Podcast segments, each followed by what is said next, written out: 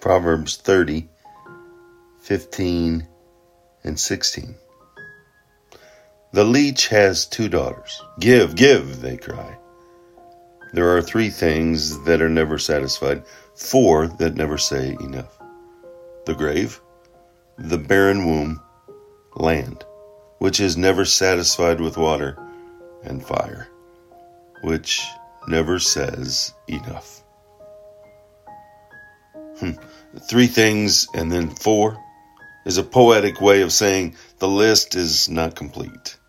There are many more than these four. And the writer of these proverbs is, which is Solomon, which he's saying, observe the world with delighted interests. The leech has two daughters. Give, give. What's a leech? A leech latches on to something, living something looking for blood. And it continues. It doesn't detach until you pour salt on it or fire it up and it finally either dies or is falls off. The grave. The grave is never satisfied. It it receives all who die and continue will until Christ comes again. The barren womb the the mother who wants nothing more, the family, the the husband, the wife, the father, the mother who are barren, who have never had children, they are seeking life. They are seeking a gift from God, and that barren womb continues to desire land which is never satisfied with water. Know, we can have floods, but then the floods are gone, and then we have droughts, and that that water eventually goes away continues to get sucked up and and uh, dissipates from the sun, from the heat. Fire never says enough. Fire will not stop until you cease its food, which is oxygen, and it will consume, consume, consume, and never stop. It doesn't disseminate, discriminate. It consumes whatever's in its path.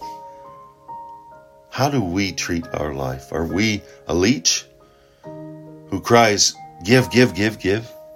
Or do we step back and say, Lord, grant your desire, illuminate your path? May I follow your will and not my own. As Jesus taught us to pray, Our Father who art in heaven, hallowed be your name. Thy kingdom come, thy will be done on earth as it is in heaven. May our heart's cry be, Lord, may I not cry out like a leech. May I not say, give, give. May I not, may my prayers not even be about me and what my wants, my desires, but yours. May I stop, drop, and pray in the realization that I want only to please you and you alone. And may I not be greedy May I not be satisfied when I get what I want, but may I seek you and seek you alone. Walking through this life in the realization that you've granted me the air to fill my lungs, the strength to accomplish your tasks, and your heart that beats only for your, for you, and for your desires to be fulfilled, for your will to be done. May that be our heart's cry. May that be our prayer in walking through life. And the reminder maybe we need to stick that leech reminder in the back of our mind when we pray. And imagine you crawling through a body of water and you come out and there's leeches all over your back, all over your arms.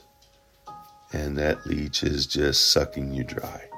May we not suck God dry in our desires to be filled and our desires to be granted what we want, what we desire.